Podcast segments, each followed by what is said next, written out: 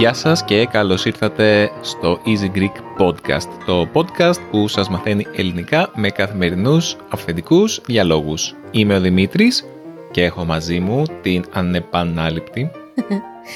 Αν, πώς το λίγο παντεζείς, το ξέρεις το τραγούδι; Αλλά δεν θα τραγουδήσω γιατί δεν θα μείνει κανείς μετά στο podcast. Πρόσεχε το μικρόφωνο σου. Ναι, έχεις δίκιο. Θα σταματήσω να κουνιάμαι όταν μιλάω.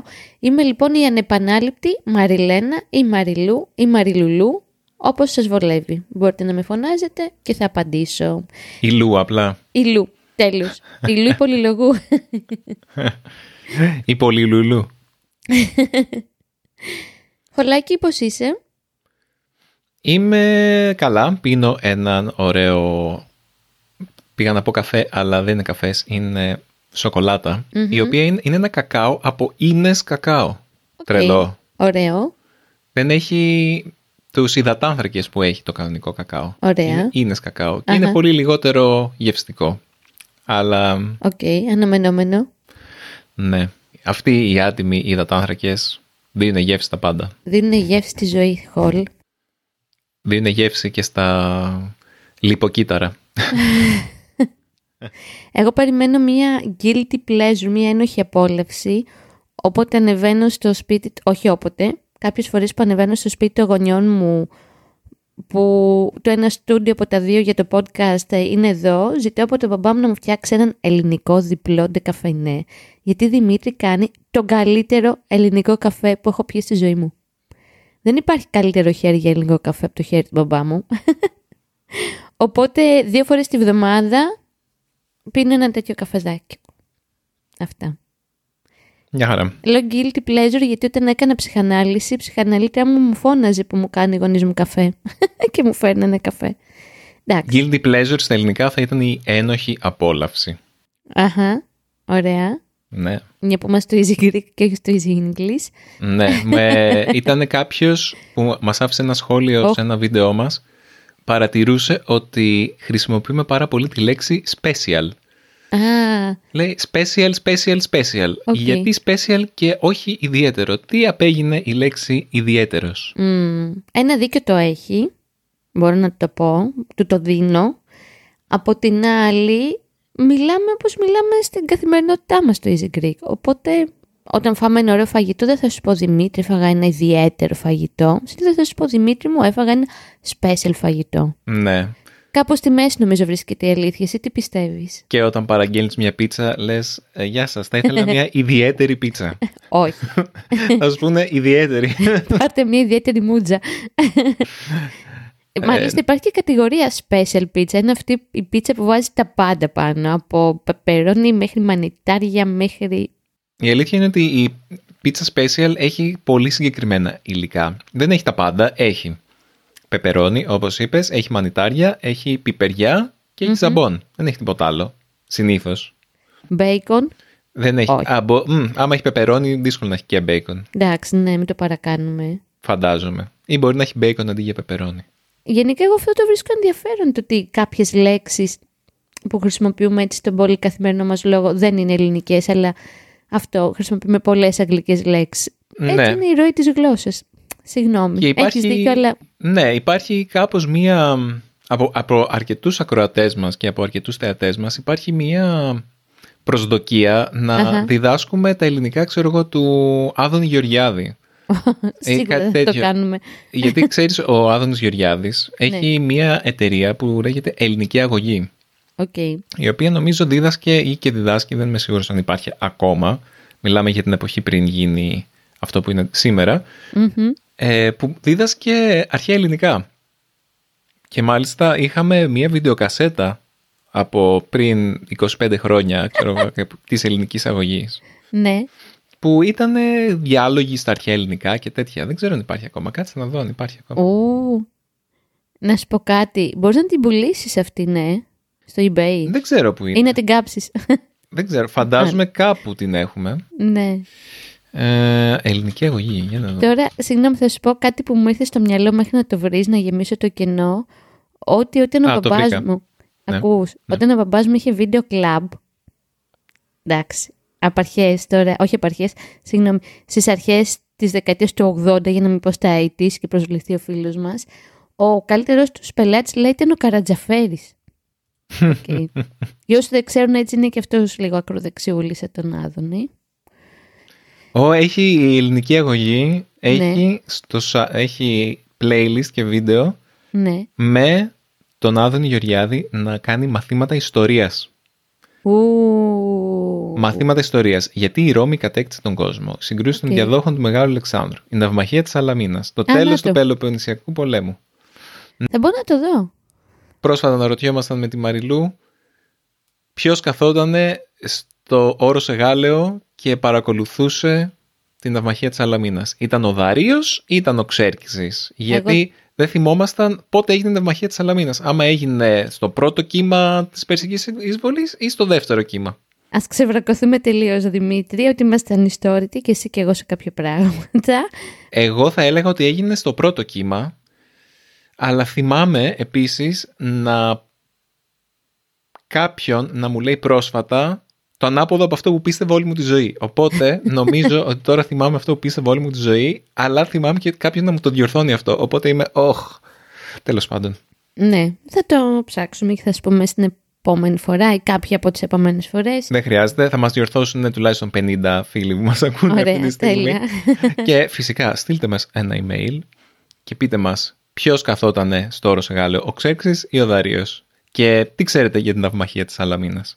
Οκ. Και έχετε πάει στη Σαλαμίνα σήμερα. Σας αρέσει; Πώς σας φαίνεται ότι αυτή η περιοχή της Αττικής ε, ήταν ε, το θέατρο μιας διάσημης ναυμαχίας; Πρέπει να κάνουμε ένα podcast για τη Σαλαμίνα. Σου έχω και τον πιο καλό, καλε... τον πιο σούπερ φοβερό καλεσμένο για τη Σαλαμίνα που όταν του είπα ότι απέτρεψα κάποιους φίλους του Easy Greek να επισκεφθούν τη Σαλαμίνα γιατί είναι ένα λίγο ιδιαίτερο μέρος σαν προάστιο του Πειραιά με την κακή έννοια του προαστίου έγινε έξαλλος και μας είπε ότι η Σαλαμίνα είναι πιο ένδοξη και από τη Μύκονο και από δεν ξέρω εγώ τι οπότε ναι θα τον προσκαλέσουμε να κάνουμε ένα podcast το υπόσχομαι γιατί είναι καλός συνομιλητής λίγος σπαστικούλης γιατί είναι έτσι πολύ επιμένει στη γνώμη του αλλά θα τον προσκαλέσουμε Ναι, θα έρθει, τον να έρθει. ακούσετε ναι, Ωραία. ωραία Κάναμε πούμε- μεγάλη εισαγωγή. Ας μπούμε στο κύριο θέμα το οποίο είχαμε προορίσει για αυτό το επεισόδιο. να κάνω γέφυρα. Ε, by all means. Παρακαλώ. Ωραία. Δοκιμάσαμε την υπομονή των ακροατών μας με τη μεγάλη εισαγωγή. Ξέρεις τι κάνουν άλλοι podcasters και είναι καλή ιδέα να κάνουμε κι εμείς. Να Για λέμε πες. γιατί πράγμα θα συζητήσουμε στην αρχή. Πριν αρχίσουμε να λέμε τις βλακιούλες μας. Οκ. Και έτσι θα ξέρουν πάνω κάτω οι φίλοι μας τι να περιμένουν. Ε, το ξέρουν από τον τίτλο, ρε Δημήτρη. Μερικές φορές ο τίτλος είναι λίγο... Παραπλανητικός. Μπορεί και να μην καταλαβαίνουν ακριβώς τι Οκ. θέλουμε να πούμε. Είναι Μπορεί. λίγο αφαιρετικός ο τίτλος πολλές φορές. Εν τω μεταξύ, πριν να κάνουμε οποιοδήποτε σχόλιο, ο πατέρας μου ξέχασε για δεύτερη φορά να μου φτιάξει καφέ αυτή τη βδομάδα. Πόση υπομονή πρέπει να έχω. Οπότε το θέμα της σημερινής... Για πες μας για την υπομονή, τώρα που είπες. Ωραία, το θέμα του σημερινού podcast και μπορούμε να πούμε, θα μας πει ο Δημήτρης ποια είναι η αφορμή και γιατί το μας ήρθε έτσι στο μυαλό να κάνουμε αυτό το podcast. Όχι, εσύ θα πεις. Είναι... Α, εγώ θα πω. Ωραία, είναι υπομονή. να μιλήσεις κι εσύ. Λοιπόν, διαβάζω ένα πολύ ωραίο βιβλίο, αγαπητοί φίλοι και φίλοι του Easy Greek Podcast. Δεν θυμάμαι ποιος το έχει γράψει. Έχει ένα ωραιότατο κίτρινο εξώφυλλο με κάτι παιδάκια που σκαρφαλώνει στα γράμματα του τίτλου και λέγεται πώς να κάνεις, πώς να φτιάξεις, τέλος πάντων ανθεκτικά παιδιά. Όχι να φτιάξεις. πώς Όχι να φτιάξεις, πώς να μεγαλώσεις, το θυμήθηκα, πώς να μεγαλώσεις ανθεκτικά παιδιά. Δεν έχει και έναν αριθμό στον τίτλο. Δέκα τρόποι, μπράβο Δημήτρη, τόσο αφηρημένη είμαι. Δέκα τρόποι Πο- για Βάζω να... στο Google ε, περίμενε. δεν, θα, κα- δεν θα μιλήσω παιδιά. πώς να μεγαλώσω για, για να ψάξω τον τίτλο του βιβλίου Ναι. για να σιγουρευτούμε. Πώς να μεγαλ και πώς να μεγαλώσω το στήθος μου σε μια εβδομάδα. Πώς να μεγαλώνουν τα νύχια μου. Πώς να μεγαλώσω ένα νούμερο τα παπούτσια μου. Πώς να μεγαλώσω τα μαλλιά μου. Πώς να μεγαλώσουν οι βλεφαρίδες. Πώς να μεγαλώσει ο ποπός μου. πώς να μεγαλώσουν τα νύχια μου σε τρεις ημέρες. Εντάξει αυτό Οκ. ήθελα να το πω. Συγγνώμη Μαριλού, συνέχισε. Δε- δεν πειράζει.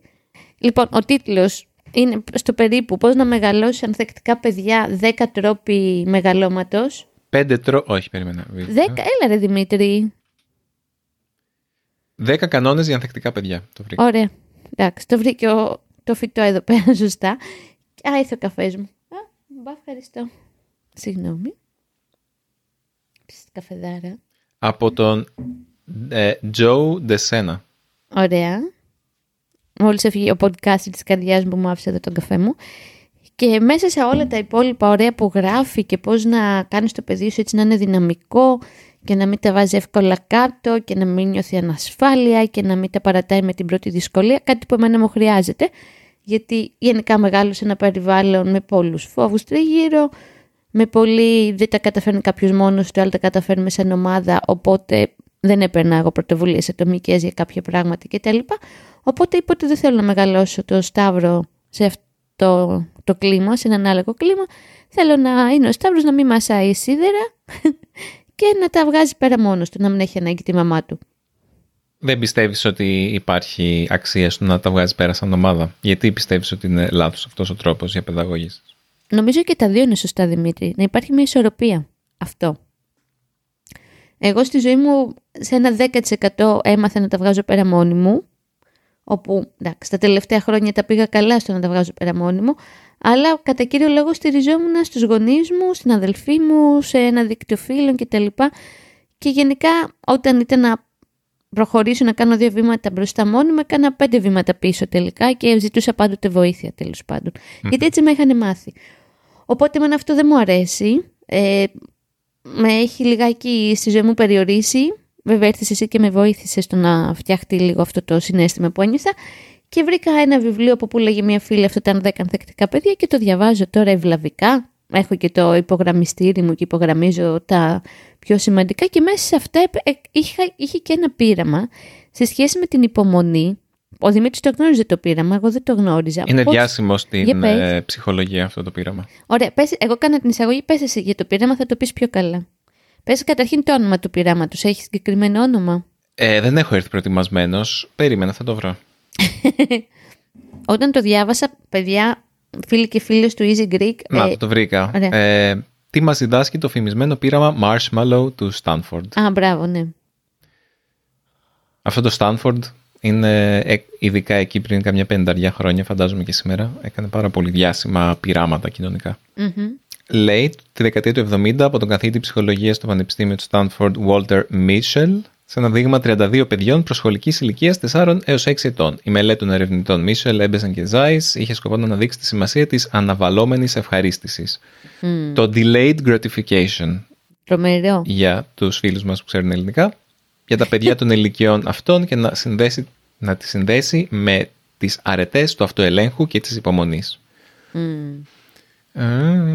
Επιπλέον, οι ερευνητές, χρησιμοποιώντας το ίδιο δείγμα, έλεγξαν μετά από περίπου 16 χρόνια την ικανότητα της υπομονής στη παιδική ηλικία με μελλοντικές συμπεριφορικές αντιδράσεις και επιτυχίες. Στο πείραμα του 1972, θέλεις να πεις; Όχι. Μία παρένθεση, αυτό που θα σας περιγράψει ο Δημήτρη, εγώ το βρήκα ενδιαφέρον, γιατί, πολύ ενδιαφέρον μάλλον, γιατί το βλέπω σε μένα και στο Δημήτρη. Θα, θα σε εξηγήσουμε, ο Δημήτρης ήταν το παιδάκι Α που θα έκανε αυτό, εγώ ήμουν το παιδάκι το αντίθετο, το Β που θα έκανε κάτι το αντίθετο ακριβώς. Και βλέπω τώρα μεγαλώνοντας πώς συμπεριφέρει το Δημήτρη σε σχέση με την υπομονή και την εγκράτη και πώς εγώ. Αυτό. Πες το πείραμα, πες τι γίνεται όταν μεγαλώνουν τα συγκεκριμένα παιδάκια και μετά θα συζητήσουμε εσύ και εγώ με την υπομονή πώς θα πάμε. Στο πείραμα του 1972, το παιδί είχε τη δυνατότητα να επιλέξει μεταξύ μιας μικρής αλλά άμεση ανταμοιβής ή δύο μικρών ανταμοιβών, εάν περίμενε για κάποιο χρονικό διάστημα, για κάποιο μικρό χρονικό διάστημα. Κατά τη διάρκεια αυτής της περίοδου, ο ερευνητής έφευγε από το δωμάτιο για περίπου 15 λεπτά και στη συνέχεια επέστρεφε. Η ανταμοιβή ήταν είτε marshmallow είτε pretzel, ανάλογα με την προτίμηση του παιδιού. Σε δύο μελέτες που ακολούθησαν, το 1988 και το 1990, οι ίδιοι ερευνητές εξέτασαν την εξέλιξη των παιδιών που είχαν συμμετάσχει στο αρχικό πείραμα και διαπίστωσαν ότι τα παιδιά που είχαν μεγαλύτερη υπομονή είχαν υψηλότερες βαθμολογίε στο τεστ SAT υψηλότερο μορφωτικό επίπεδο, παρουσίαζαν λιγότερα συμπεριφορικά σφάλματα, ικανοποιητικότερη δείκτη μάζας σώματος και άλλα ποιοτικά μέτρα ποιότητας ζωής. Τα αποτελέσματα του Marshmallow Test δήλωναν ότι η υπομονή ήταν το κλειδί της μελλοντικής επιτυχίας των πολιτών.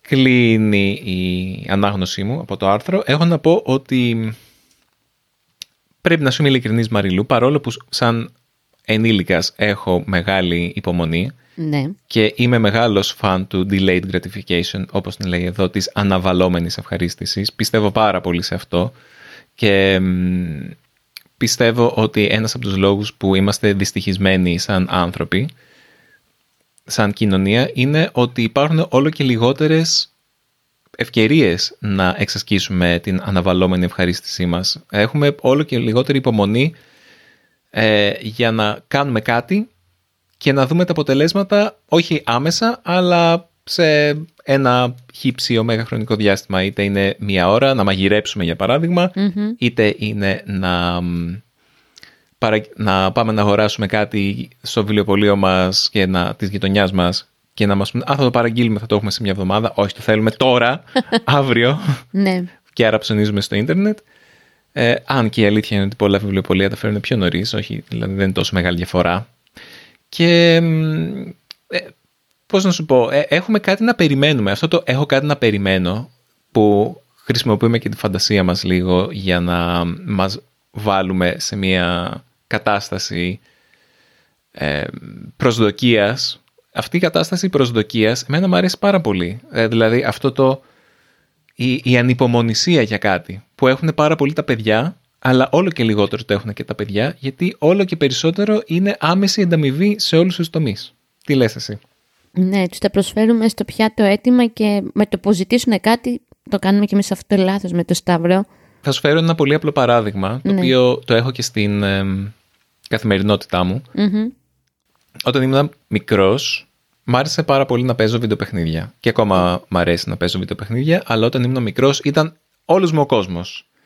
Και αν έβγαινε ένα καινούριο βιντεοπαιχνίδι και το περίμενα πάρα πολύ ή μια καινούργια κονσόλα, η περίοδος πριν βγει η κονσόλα, οι μήνες, οι έξι μήνες, οι τρεις μήνες, όπου ήξερα ότι θα βγει, ξέρω εγώ, τα Χριστούγεννα κάποιου χρόνου και ήταν καλοκαίρι, το σκεφτόμουν συνέχεια και έμπαινα και μ, τα- ζωγράφιζα χαρακτήρες από αυτό, από αυτό το παιχνίδι που θα έβγαινε και σκεφτόμουν πώς θα έπαιζα και με τους φίλους μου θα τους το έδειχνα και ήταν αυτή η κατάσταση προσμονής υπήρχε πάρα πολύ έντονα που δεν υπάρχει πια σε κάτι που μπορώ να φανταστώ τώρα στην ενήλικη ζωή. Άντε να υπάρχει για μ, ξέρω, εγώ, ένα ταξίδι μπορεί να κάνουμε και να λέω «Α, θα πάμε ένα ταξίδι σε έξι μήνες από τώρα». Είναι μ, τόσο διαφορετική η ρυθμή ζωής και ακόμα και στα ίδια τα βιντεοπαιχνίδια ε, είναι, μ, είναι διαφορετικό το πώς διάβαζες τότε στο περιοδικό για το βιντεοπαιχνίδι και έβγαινε και έπρεπε να περιμένεις για να βγει, να το φέρεις στο μαγαζί, να πας όλη αυτή η αλυσίδα και τώρα μπορείς να το κατεβάσεις πριν καν βγει. Σου παραδίδω τη σκητάλη. Παραδί... Ε, παραδίδεις λέω. Τώρα περιμένεις πώς και πώς το Zelda. Άσχετο. Αλλά είναι μια διαδικασία τώρα που εξασκείς την υπομονή σου μέχρι να βγει το καινούριο Zelda και να σε χάσω για ώρες μέσα στο γραφείο σου. Αυτό το παιχνίδι, το Zelda, το περίμενα από τότε που βγήκε το προηγούμενο και τελείωσε το προηγούμενο που ήταν πριν πέντε Ου. χρόνια. Ναι. Το πρώτο τρέιλερ για αυτό το παιχνίδι βγήκε πριν τέσσερα χρόνια, παιδιά. Το 19. Οπότε από τότε το περιμένω. Και ήρθε η στιγμή να το Δε- παίξουμε. Δοκιμάζουν την υπομονή σου, Δημήτρη, και τη δικιά σου και των άλλων video gamers. Εγώ θέλω να κάνω δύο παρατηρήσεις, πάω πιο πίσω στην κουβέντα. Σαφώς. Ωραία. Ε, καταρχήν το έλεγε πολύ ωραία το βιβλίο πιο συγκεκριμένα. Έλεγε ότι λες αφήνεις ένα marshmallow, ένα, μια σοκολάτα έλεγε συγκεκριμένα το βιβλίο, σε ένα παιδάκι μπροστά του και του λες αν θα τη φας τώρα δεν έχει δεύτερη σοκολάτα. Αν περιμένεις 15 λεπτά θα σου βάλω δεύτερη σοκολάτα. Οπότε ήταν αυτό ότι αυξανόταν και η απόλαυση αν τελικά αποδεικνύεις στους γύρους και στον εαυτό σου ότι είσαι υπομονετικός. Και το άλλο που θέλω να πω είναι ότι ψάξτε και δείτε βιντεάκια με παιδάκια που παίρνουν μέρος σε αυτό το πείραμα. Δημήτρη είναι ότι πιο γλυκό από τα πιο γλυκά πράγματα που έχω δει και πολύ ειλικρινά σε σχέση με το πώς φέρονται τα παιδιά. Δηλαδή τους φέρανε πιάτο μπροστά τους με marshmallow πολύχρωμα και τρελαινόντουσαν, ε, δαγκωνόντουσαν, τραβάγαν τα μαλλιά τους, ε, κάνανε ότι δεν υπάρχει το πιάτο, κοιτάζαν αλλού, κατεβαίναν από την καρέκλα και κάνανε βόλτες στο δωμάτιο, υποφέρανε για να μπορέσουν να κρατήσουν 15 ολόκληρα λεπτά, που και όταν είσαι παιδί τα 15 λεπτά δεν είναι σαν και εμάς που περνάει σχετικά γρήγορο χρόνος. Είναι μια αιωνιότητα τα 15 λεπτά για τα μικρά παιδιά. Οπότε όταν το είχα πρωτοδεί, μου είχε φανεί τρομερό το πώς αντιδράνε τα παιδιά σε αυτό το ερέθισμα. Στο ερέθισμα το πρέπει να είσαι υπομονετικός για να ανταμυφθείς. Δεν είναι ότι απλά καθίσανε στο καρεκλάκι τους 15 λεπτά και περιμέναν να τους φέρουν το επόμενο. Βασανίστηκαν γι' αυτό και γι' αυτό μετά ήρθε η, η ανταπόδοση. Ε, προχθές που κάναμε αυτή την κουβέντα όταν είχαμε εξαπλώσει και διαβάζαμε με τον Δημήτρη τα βιβλία μας, του λέω Δημήτρη να μαντέψω ποιο από τα δύο θα ήσουν και όπως είπαμε πριν το, ο Δημήτρης ήταν το παιδάκι που θα έπαιρνε το δεύτερο μαρσμάλο, εγώ με το που μου το φέρνανε δεν θα το, δεν θα το διαπραγματευόμουν καν με τον εαυτό μου να περιμένω, τουλάχιστον με το παιδικό εαυτό μου. Και μου φαίνεται πολύ ενδιαφέρον το πώς αντιδρούμε τώρα με τον Δημήτρη όταν παίρνουμε απόφαση, για παράδειγμα, να κάνουμε κάτι μαζί, ώστε να συμπαραστέκεται και ο ένας τον άλλον. Το κλασικό παράδειγμα με τις δίαιτες. Εγώ ξεκινάω δίαιτες, τις κρατάω max 7 με 10-12 μέρες, τελειώνω, ο Δημήτρης τη συνεχίζει και μην έχει τόσο ανάγκη όσο έχω εγώ τις δίαιτες. Οπότε αυτό δείχνει την υπομονή και την εγκράτεια. Ή όταν έχω να διαβάσω αγγλικά, που έχω ξεκινήσει μαθήματα αγγλικών, και ο Δημήτρης έχει να διαβάσει Ιαπωνέζικα, βλέπω πόσο πιο συγκεντρωμένος είναι ο Δημήτρης σε ένα συγκεκριμένο στόχο που έχει. Εγώ μετά από λίγο θα βαρεθώ και δεν θα έχω υπομονή να διαβάσω. Οπότε μου αρέσει αυτή η σύνδεση το πώς θα αντιδρούσαμε ως παιδιά με το πώς συμπεριφερόμαστε τώρα ως μεγάλοι. Αυτό.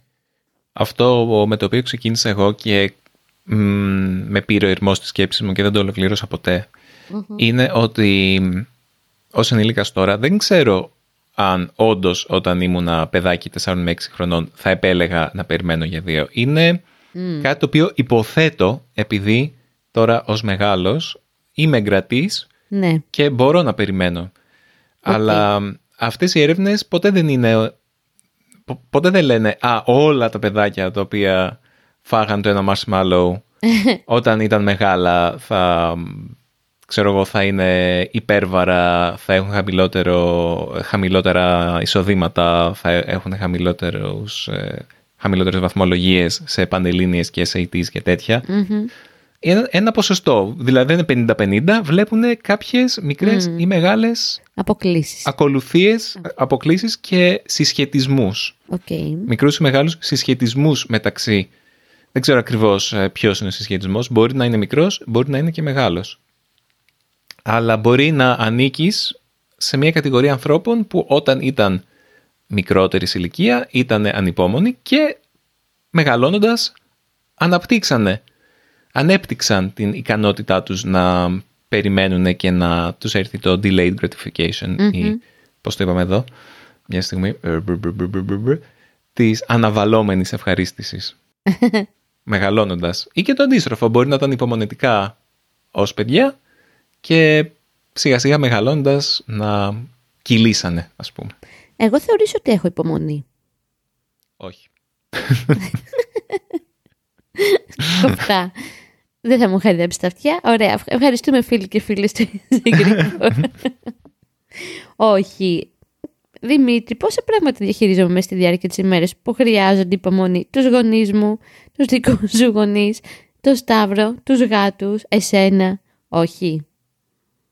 Ε, δεν βγαίνω εύκολα μια πολύ Δεν έχει την αναβαλώμενη ευχαρίστηση για την οποία μιλάμε. Δεν νομίζω ότι μιλάμε για υπομονή. Δεν έχει να κάνει με ναι. υπομονή αυτό το πείραμα. Έχει να κάνει με, το να μπορείς να θέσεις τον εαυτό σου σε πόνο, ας πούμε, γνωρίζοντας ότι κάποια στιγμή θα επέλθει κάτι ευχάριστο στο μέλλον. Δηλαδή να, να μπορέσεις να αντέξεις έναν πόνο μιας ε, προσμονής, γνωρίζοντας όμως ότι θα έρθει κάτι καλό. Δηλαδή να, να αντέχεις τον πόνο για το καλό που θα έρθει. Να λες προτιμώ να περιμένω για περισσότερο καλό ή ακόμα και για το ίδιο καλό μερικές φορές παρά να το έχω τώρα.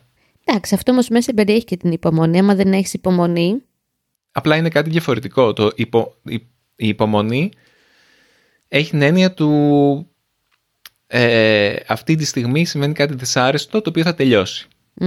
Δεν έχει το δεύτερο σκέλος που είναι ότι μετά από αυτό το δυσάρεστο σκέλος θα έρθει κάτι ευχάριστο. Το, το, άρα πρέπει να αντέξω αυτό που σημαίνει τώρα για το ευχάριστο. OK, okay, έχεις δίκιο. Μου φέρνει στο μυαλό όταν ήμασταν ε, στην αρχή της σχέσης μας που σου έλεγα μ' αρέσουν οι σχέσεις εξ αποστάσεως. Γιατί είμαι τέτοιος άνθρωπος που μ' αρέσει όταν είμαι μακριά από κάποιον να ονειρεύομαι πότε θα είμαι ξανά κοντά του. Mm. Είμαι ρομαντικός με αυτόν τον τρόπο. Και εσύ διαφωνούσες και έλεγες όχι δεν θα αντέχω να είμαι μακριά σου και τα λοιπά. Mm. Γλυκούλα.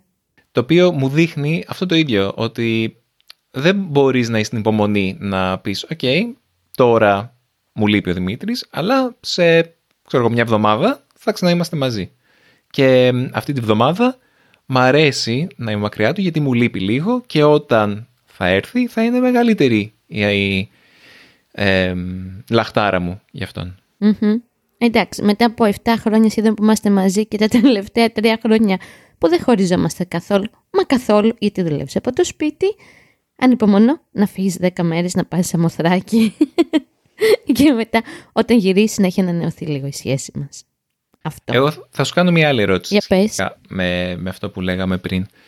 Ε, θα προτιμούσες να σου δώσουν 10 ευρώ τώρα ή 10 ευρώ σε μια εβδομάδα; Άμα είναι 10 ευρώ σε μια εβδομάδα, γιατί να μου... Άμα μου έλεγες 10 ευρώ τώρα ή 30 σε μια εβδομάδα, αυτό θα είχε νόημα. Το ξεκινάμε από αυτό. 30 ευρώ σε μια εβδομάδα. Ναι.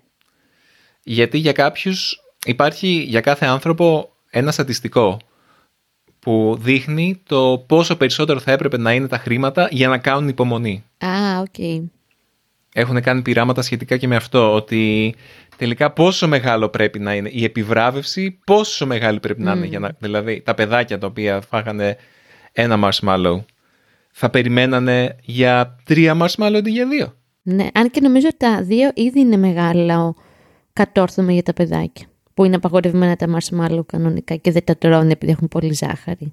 Εμένα δεν μου αρέσουν καθόλου τα marshmallow, παιδιά. Τα συχαίνομαι. Είναι σαν να φρολέξουμε ζάχαρη. είναι αυτά τα πράγματα που τρώνε οι Αμερικάνοι που ποτέ μου δεν κατάλαβα. Αυτό, τα pretzel, πώ τα είπες πριν, και τα mac and cheese. Γιατί βρε Αμερικάνοι τα τρώτε αυτά, είναι χάλια. Το mac and cheese είναι ωραίο. Mm. Έχεις πάει καλό mac and cheese. Μάλλον όχι. Θα περιμένω τους φίλους μας Αμερικάνους όταν έρθουν στην Ελλάδα να έρθουν να μας μαγειρέψουν ένα καλό mac and cheese. Mm, Ναι, ναι, ναι, ναι. Οπότε. Τα πάμε και σήμερα. Πώς, πώς μπορούμε να χτίσουμε την υπομονή μας; Α, δεν ξέρω. Με διαλογισμό, μάλλον.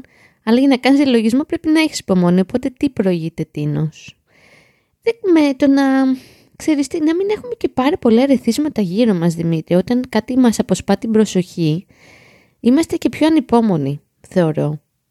Αυτή η άπειρη χρήση των τηλεφώνων που έχουμε συζητήσει πολλές φορές και τα social media και και και, ε, νομίζω αυτό μας αποσπά την προσοχή από το να, έτσι, να είμαστε πιο στοικοί και πιο υπομονετικοί. Νομίζω, άμα δεν κάνω λάθος, το βιβλίο είχε ένα παράδειγμα που έλεγε, νομίζω, πρότεινε τη φυσική άσκηση. Mm, μπράβο, ναι. Γιατί είναι ένα από τα πράγματα τα οποία πρέπει να χτίζεις και να, να επαναλαμβάνεις την φυσική άσκηση, ας πούμε, το να πηγαίνεις στο γυμναστήριο, να σηκώνεις βάρη, να πηγαίνεις για τρέξιμο, χωρίς να έχεις άμεσα απτά ή ορατά αποτελέσματα. Δηλαδή πρέπει να, να κάνεις γυμναστική έντονα για μήνες πριν να δεις κάποια διαφορά στο σώμα σου ή να κάνεις δίαιτα, όπως είπαμε, για μήνες πριν ε, έχεις ουσιαστικά μια πραγματική απώλεια βάρους. Άμα είναι μια σωστή δίαιτα και όχι...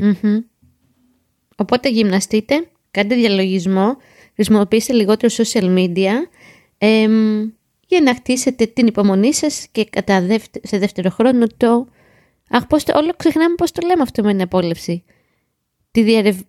Τι Κόλλησε το μυαλό μου. Και εγώ το ξεχνάω. Η αναβαλόμενη ευχαρίστηση. Πρέπει να το σκεφτούμε στα αγγλικά για να σκεφτώ πώς είναι στα ελληνικά. Ωραία, την αναβαλόμενη ευχαρίστηση.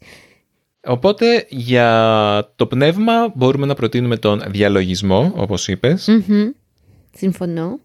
Γιατί Για το σώμα τη γυμναστική. Για το σώμα τη γυμναστική. Ε, και εγώ θα σας κάνω μια πρόταση την πρόταση της εβδομάδας μου. Πόσο καιρό έχετε να το ακούσετε αυτό από μένα. είναι ένα βιβλίο που λέγεται στα αγγλικά Atomic Habits. Mm. Ε, Ναι. Υπάρχει στα ελληνικά, για να δω. Atomic Habits. Υπάρχει και ο τίτλος του είναι What? Ένα τίποτα μπορεί να αλλάξει τα πάντα. OK. Atomic Ένας habits. εύκολος και σίγουρος τρόπος για να ξεφορτωθείς τις κακές σου συνήθειες και να αποκτήσεις νέες που θα σε απογειώσουν.